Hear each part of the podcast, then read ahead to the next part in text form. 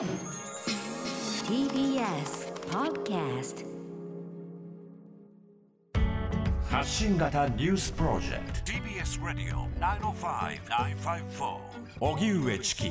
セッション発信型ニュースプロジェクト荻上チキセッション。荻上チキと。南部ひろみが生放送でお送りしています。ここからは特集メインセッション。今日のテーマはこちらです。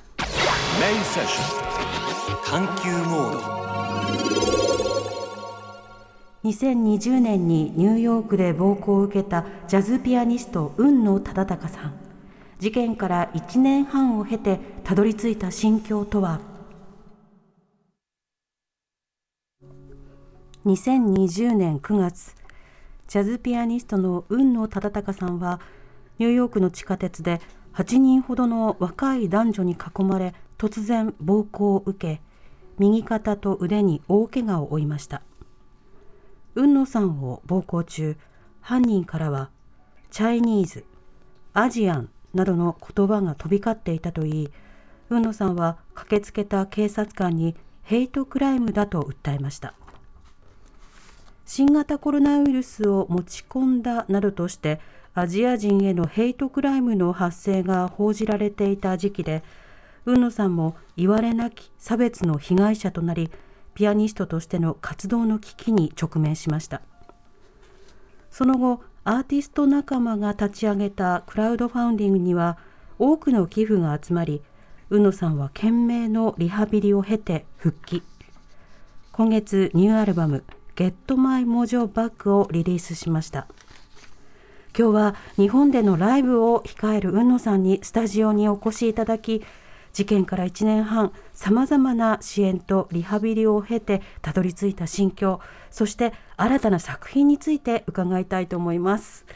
では改めてご紹介させていただきます。本日のゲストジャズピアニストの雲野忠敬さんです。よろしくお願いいたします。お願いします。こんにちは。こんにちは。はい。よくぞありがとうす。ごい嬉しい。私とね南部さんはあのライブライブにねご招待いただいて、はい、うん。一緒に曲を聴きましたけれども。ブルーノートありがとうございました、はい。お越しいただいて徳さん大子さんと、はい。うん。2020年の11月出演していただいてから1年半とうん。いうことになります。でと当然あのニューヨークはコロナでも大変で、はい。で世界中コロナで大変でという中で移動もなかなか難しいという状況だったと思うんですけどこの1年半はどういうふうに過ごされていたんですか？えー、リハビリですね、うん。本当にこう献身的に支えてくださるあの、先生方に巡り合いまして、はい、あの懸命にリハビリに励んでたっていう感じですね、ご家族のね一生懸命にという様子があの、そうですね。取材で、はい。NHK で。NHK のドキュメントでも放送されたんですけれど、あの日本にあの5ヶ月帰ってまして、うん。日本で療養もしてましたしニューヨークでもしてましたしあのとにかくピアノが弾けない中でなんとか希望を持とうとしていた時期ですね、うん。はい。あの最初お話を伺った段階ではその医師もリハビリしても戻るかどうかわからないと、ピアノが弾けるようになるかわからないという中でのリハビリだったわけですけど、はい。リハビリというのはどういったことをなさってたんですか、えー、っとですね、まあ、こう肩と腕をさのつなぎ目部分が激しく損傷してしまって具体的に言うとその中でそのあの骨がい回転してしまったというで複雑骨折。なのでここにあの金属プレートを入れて、はい。っていうことだったのでそのプレートを入れた状態であのなんとか生活できてピアノを弾ける状態に、っていうのをこうリハビリを積みながらやってたんですけど、まあ、ぐ具体的にというかか、まあ、普通の肩の壊した方はされるリハビリと同じようなことをしてたと思うんですけどちょっと僕の場合ピアニストだってことで、うん。ちょっとその特殊な腕の使い方とか動き方もするみたいなんですよね。はい。なのでちょっとふ普段の生活できるレベルじゃまだそれは僕にとっては回復したことにならなくて、うん。それでまあこの中のプレートを抜く手術というのを1月にしましてはい。それでまた今リハビリが続いてるんですけどね。うんうん。うんうんそのリハビリの中でその体のしんどさというのもあると思いますけど、はい。そのし気持ちの面というか、はい。モチベーションの維持であるとか、はい。やっぱり不安感不満感抑うつ感いろいろあったと思うんですがそこはどうだったんでしょうか、やっぱりこういろんな人に支えられてきたという思いがあるので、うん。あの完全に一人だったらそれ立ち向かうのはそのように絶望的な状況も経験してあの良くなるかなっていうのを半信半疑で頑張ってるっていうのが一人だったら辛いと思うんですけどやっぱええ。り仲間とか家族とかそういう大きな存在そしてチキさんにあの事件のあと1ヶ月半ぐらいですかねこの番組で早速、あのリモートでええ。ニューヨークからお話しさせていただいて、メールいただいてね、はい。はい。そういうこともこう力になりましたしあの多くの人が心配してくださったっていうような声が、うん。やっぱりこうリハビリの励みになりました。うん。はい、うんうん。そしてあの今リハビリ中ということですけれども、はい。どうですか？ご自身としては、まあ、回復というか体調の状況というのは、はい。今いかがですか？実感として。そうですね。うん、まあ前前々からそうなんですけどリハビリすることっていうのはこうピアノを弾くこともリハビリの一つなので、あの痛いからっつってこう休んでられなくて、うん。あのステージも、ね、じ実際、うん昨年11月にお越しいただいたブルーノートでも、あのまだまだのあれですよ。本番のもう直前までその先生が楽屋で、えー。あの処置してくださって。ですね。で休憩中もセカンドセットに向けて処置してくださってなんとか実は弾いていてうん。それなのであのまだまだね実は大変なところはあるんですけど。いやーそうでしょうね。あのパフォーマンスは本当に素晴らしかったうん。ですよ。ありがとうございでます。その上でそのパフォーマンスというのは、はい。そのどうなんですか自分の中の最高というかそういったものを目指してやるのか、はい。可能な範囲でいろいろ実はそのマネジメントしながらプレイされてたのか。はい。まあ、それ僕の性格的なこともあると思うんですけど結構そのジャズっていう音楽の特色もあって、要するに自分があの、うん。一番心から弾きたいこと、あの表現したいことをその瞬間にこう爆発させるのがジャズなんで、っうん。うん。ていうことはそのそもそも何ていうんですかね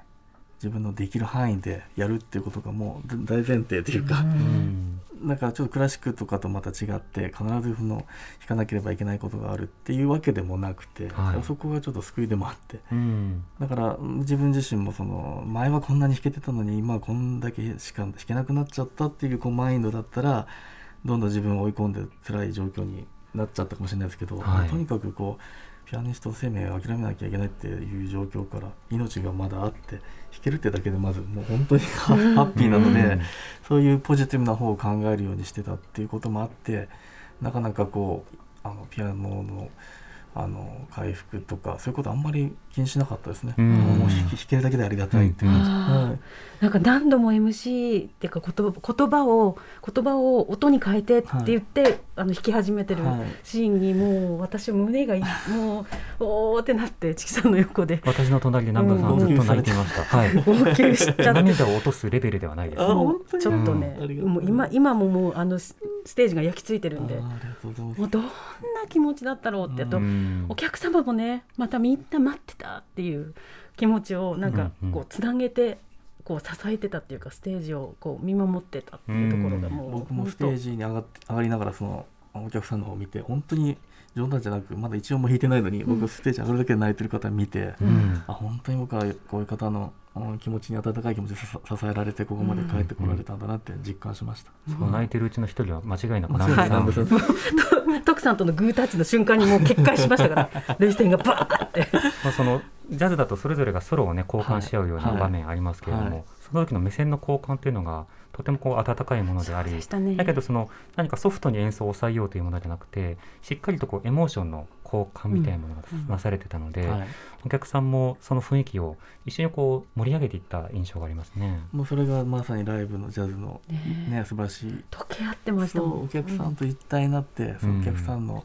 聞いてくださる集中力とかエネルギーがあの目に見えませんけど絶対ステージにこう届いてるんですよね。ね、それがなんか雲野さんはい。のなんかこの先をになんか少しでもエネルギーをみたいな気持ちにみんながなってはい。うん一体感がね、まあ嬉しいです。本当温かいじ、ね空間になってましたね。うん。僕もそう思いました。うん。そうですね、うん。後ほど少しそのヘイトクライムについても考えたいと思いますがまずはあの復帰ということでアルバムが出たんですよね。はい。はい、このアルバムからまずは1曲紹介していただきたいと思いますが、はい。どんな曲なんでしょうか？えーこれタイトルトラックなんですけど、はい、Get My Mojo Back という曲をお聴きいただきたいと思います。はい、では早速おかけしましょう。えー、Get My Mojo Back TBS Radio. 荻上チキセッション TBS Radio 905-954今月3月2日にリリースされましたニューアルバム「Get My Mojo Back」え運野忠敬さんのアルバムからタイトルチューン「Get My Mojo Back」お聴きいただきました、うん、マーチング感のあるリズムにもう踊るような自在なピアノが、うん。ああ戻ってきたんだなっていうような、まあタイトルの「あの Get My モージョバック」の「モージョ」って昔はなんかこうドラッグとかそうしたのことも意味してましたけどこれあ魔法とかそうした意味ですすね。もともとは魔力とか魔法っていう意味ではい。暗号的にそういうなあの、えースラング的な意うん。味,、意味もあったりするんですけどでも本来の盲女はその不思議な力として、僕は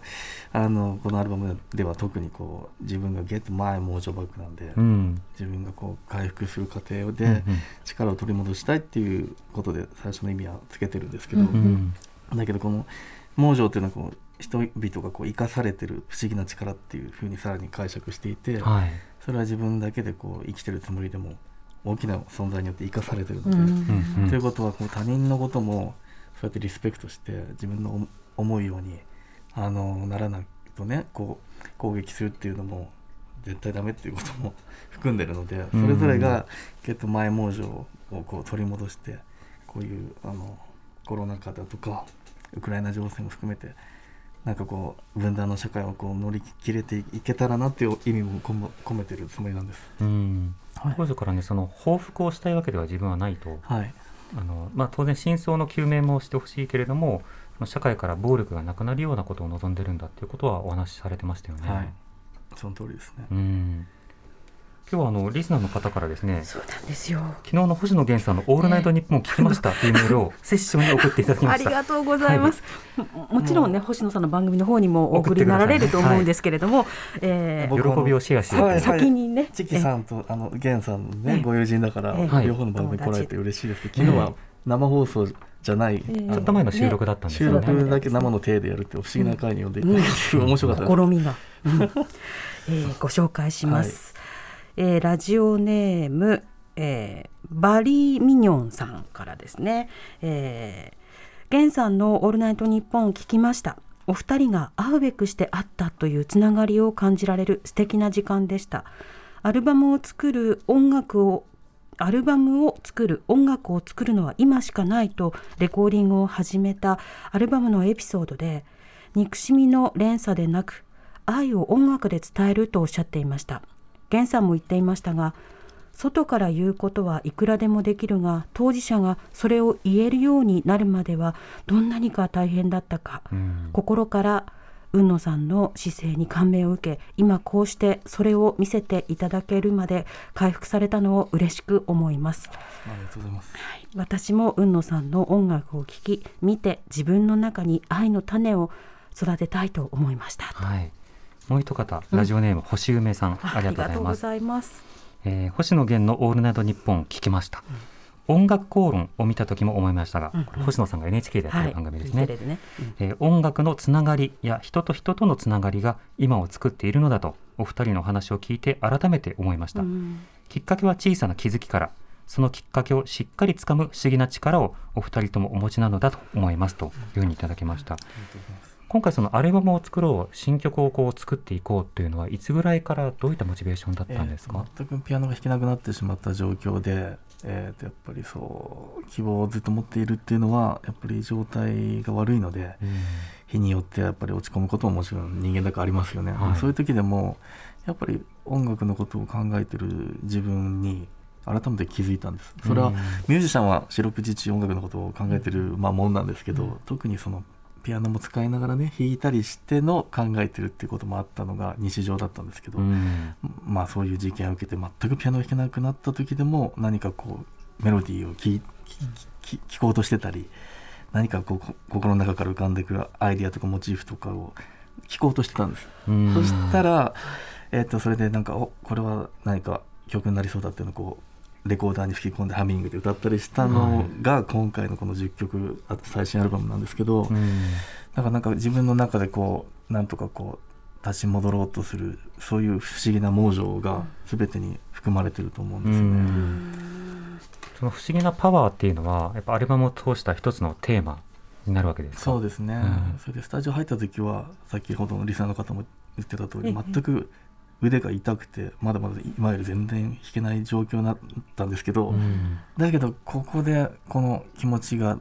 一番大事だと思って何でもこう鮮度ってあるじゃないですか今だってうん。何か、はいはいだから痛いのを待ってスタジオに行ったんではちょっと何かこうまた違うものが生まれるな。今だからこそ生まれる僕のこの気持ち盲情っていうのがやっぱり大事にしたかったんで、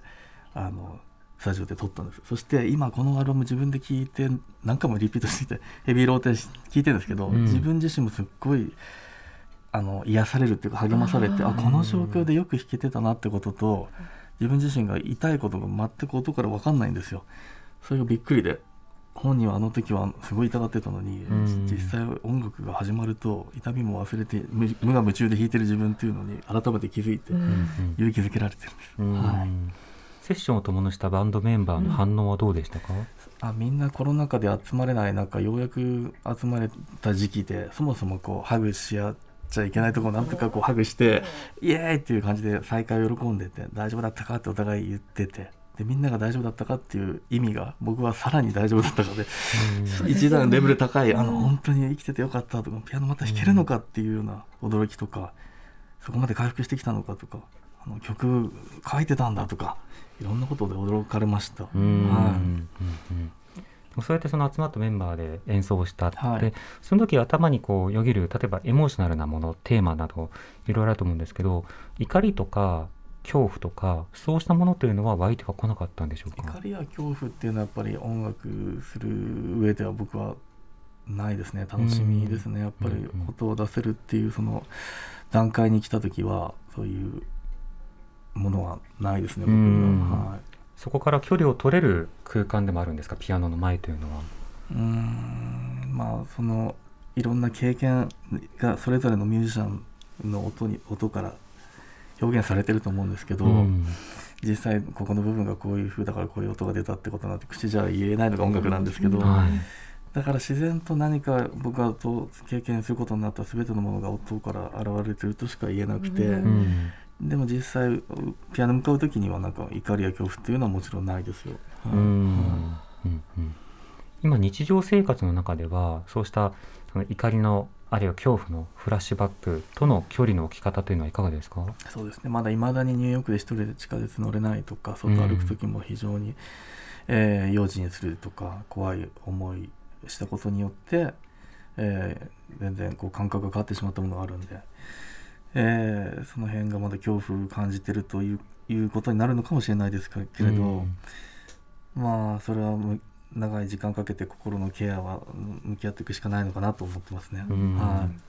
特にあのこの2年間ほどは、まあ、今アメリカで大統領も変わってでバイデン大統領がまあプランを出してさまざまなコミュニティの再生とかヘイトの撲滅っていうのを訴える今政策、訴えるまではやっぱりアジアヘイトってもう連日大きなテーマになっていていろんなところで記事になってましたよね。で相当それをそのなんだろうまあ気にされてというかあのそういったニュースを見るためにやっぱりお疲れになったりとか、うんしんどくなったこともあると思うんですけど、そうした情報との接し方というのはいかがでしたか？そうですね。やっぱりこう日本人でアジア人の一員だっていうふうに思うってことは意外に日本国内に住んでるとなかなか思わなかったりする感情だと思うんですよね。うんそれがやっぱり渡米したりあのしたことによって自分がアジア人だっていうことをすぐ認識をやっぱり自分も持つようになりましたし、うんそれで中国人チャイニーズって言われて僕はその暴行を受けた時にあの僕今いろんな取材を受けて改めて思い出したんですけど、はい自分自身であのそれ否定しなかったんですよ。うんいや俺は日本人だって言わなかったんですよ。うんうんそれは自分で非常にい良かったなと思って良い判断したなと思って例えばそれ言ったがためにそれがどうしたっつってまた暴行がさらにね あのひどくなることもあるかもしれないしとにかくひたすら逃げたんですよね。でもし言うってことはなんか自分自でじゃあチャイニーズだったら襲っていいんだっ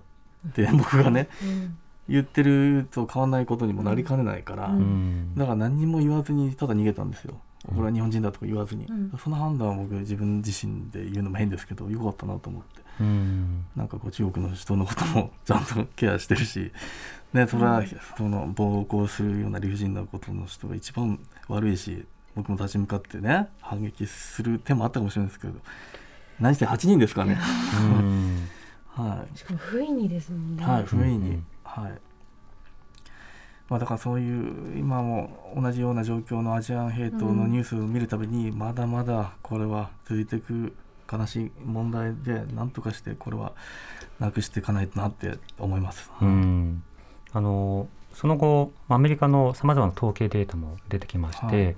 で常にこの間いろいろな報道もあったと思うんですけどやはりコロナ禍ではアジアンヘイトが増えていたっていう結果が今出てるんですね。です、えー例えばそのアメリカの FBI のデータなどですと、あの実は2000年2010年代の中盤ぐらいからアジアンヘイトって徐々に増えてはいたんですが多分2019年が8552人の人がヘイトクライム被害者でいたんですが、2020になると今度は1万1126人の方があの偏見によってのヘイトクライムというものを味わっているなどなど各種データでもやっぱりいろんな攻撃が増えている。うん。でそうした中であの他の犯罪などでは減少しているものもあったんです。あのアメリカの中では、うんうん。まあコロナで出かけられないからとか、うん。いろんなネットワークを自称したとかあったんですけど、でもさまざまなヘイトの中でアジアンヘイトはやっぱり増加しているのが特徴だという話があったのでそういったようなそのなんで社会的な雰囲気特に当時はチャイナバイルスだとか、いろんな攻撃がもうメディア上にも踊っていたのでまあそういったものについて今考えていく、まあ、再生の時期にアメリカは向かわなきゃいけないのかなって思いましたね。そうですね。うん。そういった間でその取材対応とかはどうされてたんですか、うん。うんと僕自身そのなかなかこう事実として被害者となってしまったことを伝えることによって、まあ、注意喚起とか、うん。まあ避けては通れないこういう実際ある事件で問題なのでこれだけおっしゃる通りデータがちゃんとあるので、うん。なのでやっぱりこうなんですかねし真実というか事実を伝えていくっていうことで体調の許す範囲で、ええ。こう例えばこういう、ね、場にお呼びいただいたこともそうですけど、お話しするっていうのはあの一つあの関心を持っていただいてみんなでこうより良い世の中に変えていくためにはどうしたらいいかっていう考えるテーマになるから、まあ、できる限り僕もねしお話ししたいなと思ってます。うんうん。でもその今までしていないような役割を求められ続けるというのは、社会的応答も相当しんどいことじゃないですか、正直に、はい。メンタル面でもそれで悪化したり、はい。普段とはちょっと違うストレスを抱え続けることになるので、はいそのストレスとの向き合い方というか今どうされてるんですか？えー、とその僕自身その非常に音楽家ミュージシャンでいてよかったと思うことはうん。改めて僕はそのいろんな悲しみ喜びを音に託せるので、それが僕の全ての表現につながってるんですね。うん。なのでそのいろんな思いもその音にこうし消化していくっていうのが、はい、あるので。ピアノと腕が変換装置ですそうね。そうですね。うんはい、そんなにこう、あのー辛い思いにもなりますけれどそれ以上になんかこう僕は、ううん。んあの表現できるうん。うんうん。媒体っていうのはそのそういうあの僕の手段手段というか、うん。はい。うん。すいません、はい、あるので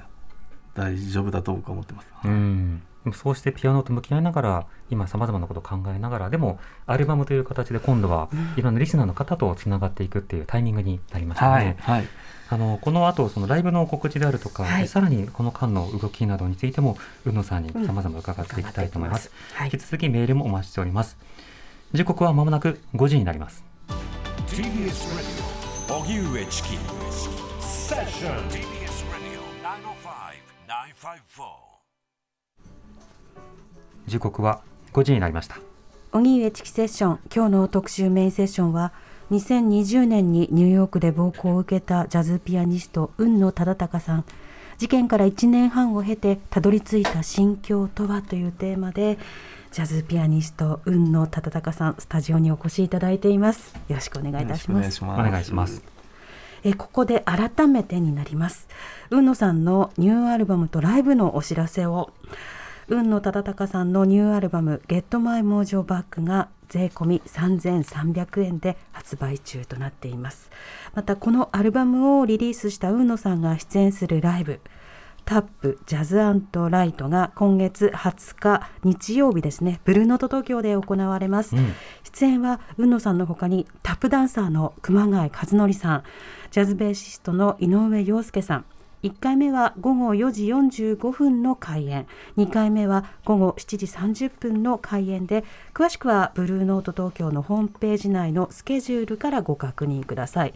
そしてですね5月の5日木曜日と6日金曜日には同じくブルーノート東京で雲野さん率いるバンドによるニューアルバム「ゲットマイモージョーバックのリリースを記念したライブも行われます。うん。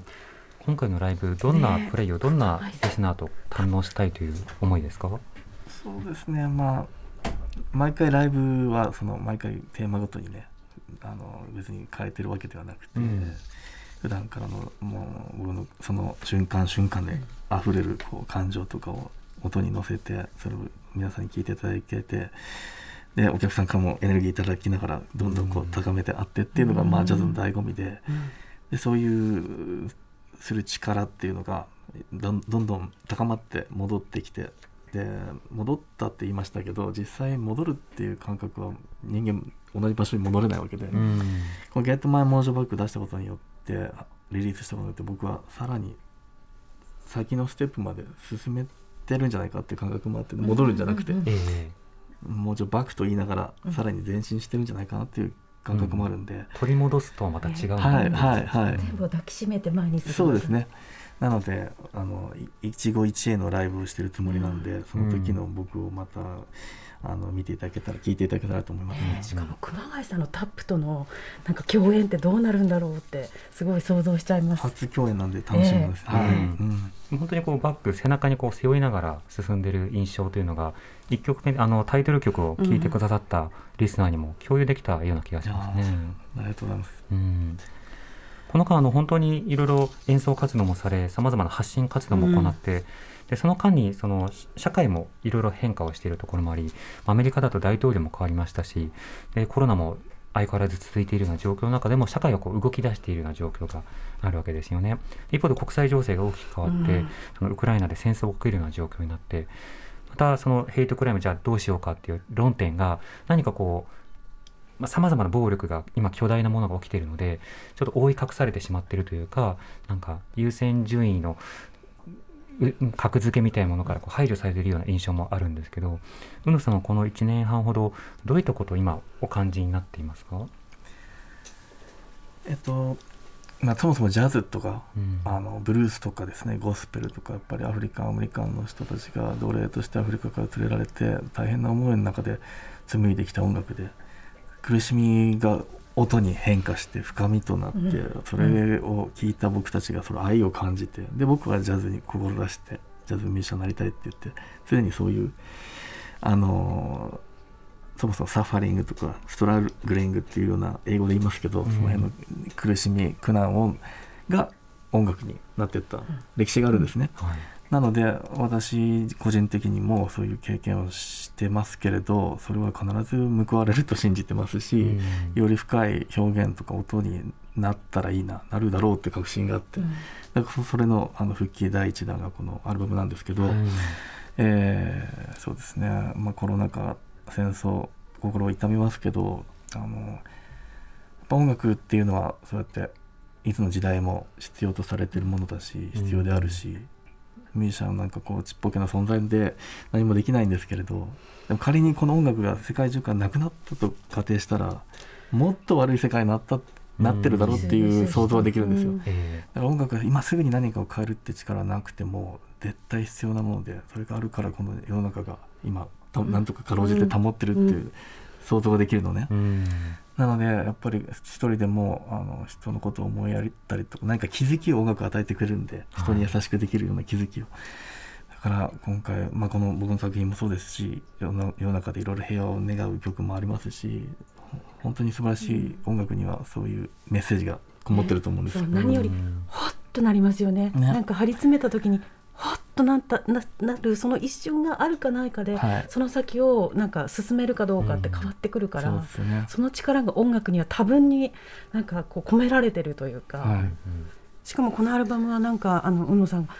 その葛藤なさってる中で浮かび上がったことを詰め込んだわけですよね。はい。だとするとなんかこう傷んでる人たちにはすごく即効性があるんだろうなってうん。今聞きながらずっと思ってました。感じてくれる人はそう感じてくれると思います、うあのなんかスッと入るっていうか、うん。浸透が度が高いから音楽って、だからこう受け取った人がすぐ言葉にならないかもしれないけどなんかあーわかる。なんか感じるっていうところで届くことっていうのが一番実はなんかこう遠くまで行く感じがするから。ありがとうございます。それがなんかその経験を、うん。この経験をこ乗り越えて今ここにいらした海野さんになんかこう託されてるいろいろなことかなっていうふうに勝手に思ったりして、託されるのも重もう重いかもしれないっていうふうに思いながらもでもそういうふうに受け取るリスナーさんはすごく多いと思う。うん。まあ、実際こうチキさんのねラジオで取り上げていただいて、うん。多分星野源さんもねあの支援してくださったりした、ん。そのおその他大勢の方僕のことを心配してくださったそういう全てのあの人に感謝したいですし僕はその感謝の意味を込めてこのアルバムをね、制作したいことももちろんあって、はい、うん。やっぱり僕ができることはミュージシャンなんで音楽で、うん。あの恩返しできたらなと思って、そういう作品なんです。そうですね、うん。なんか曲は音楽はそのつながりへとエンパワーメントもしてくれるけどその孤立していることを完全に肯定もしてくれるし、うん。ケアもしてくれるじゃないですか、だから同じくそのつながりを感じたでも同時に孤独というか不安も感じたっていういろんな感情が丸ごとこう詰まって受け止められるような作品になってる気がしますね。ありがとうございます。そううんうん諦めそうになったこともたくさんあったと思うけどそれをなんかよくぞ音にしてくれたっていうか一枚にしてくれたってうんうん本当思います。ありがとうございます。うんもうそんなお二人の温かい言葉にもう泣きそうです僕。これはあの5月に、えー演奏があってその後はまた他の国にも行かれたりするんですか、このはい、実は実はブラジルに行ったりですしブラジルに。はいですか。はい。まあちょっとあの世界的に状況が改善してると今はうん。されてるのでまだわかりませんよ。はいはい。なので、えーそうやってミュージシャンも世界各国を回るようなツアーが5月6月は戻っ少し戻りつつありますね、うん。日本にもうん5月はあの結構アメリカからミュージシャン来日するっていうことはもう聞いてますし、はい。ろいろ動き出してるっていう。動き出してますね。状況ですね。はい。音楽はワールドランゲージだから、はい。それが叶うことがすごく羨ましい。うん。うんうん。というわけで改めてあのアルバムの情報そしてツアー、ね。ライブの情報は、はい。えー番組のウェブサイトツイッターなどでも掲載をしておきます。うんアルバムタイトル名だけもう一回言っておきましょうか、ニューアルバム「ゲットマイモージョーバック」運のたたたたたたかさんの、えーニューアルバムです、はい。ぜひ皆さんね聞き込んでありがとうご体ざいます。感してうんいただければなと思います、えー今日はジャズピアニストの運野忠敬さんにスタジオにお越しいただいてお話を伺いました。ありがとうございました。どうもありがとうございます。ありがとうございました。TBS Radio 荻上チキセッション 5, 4.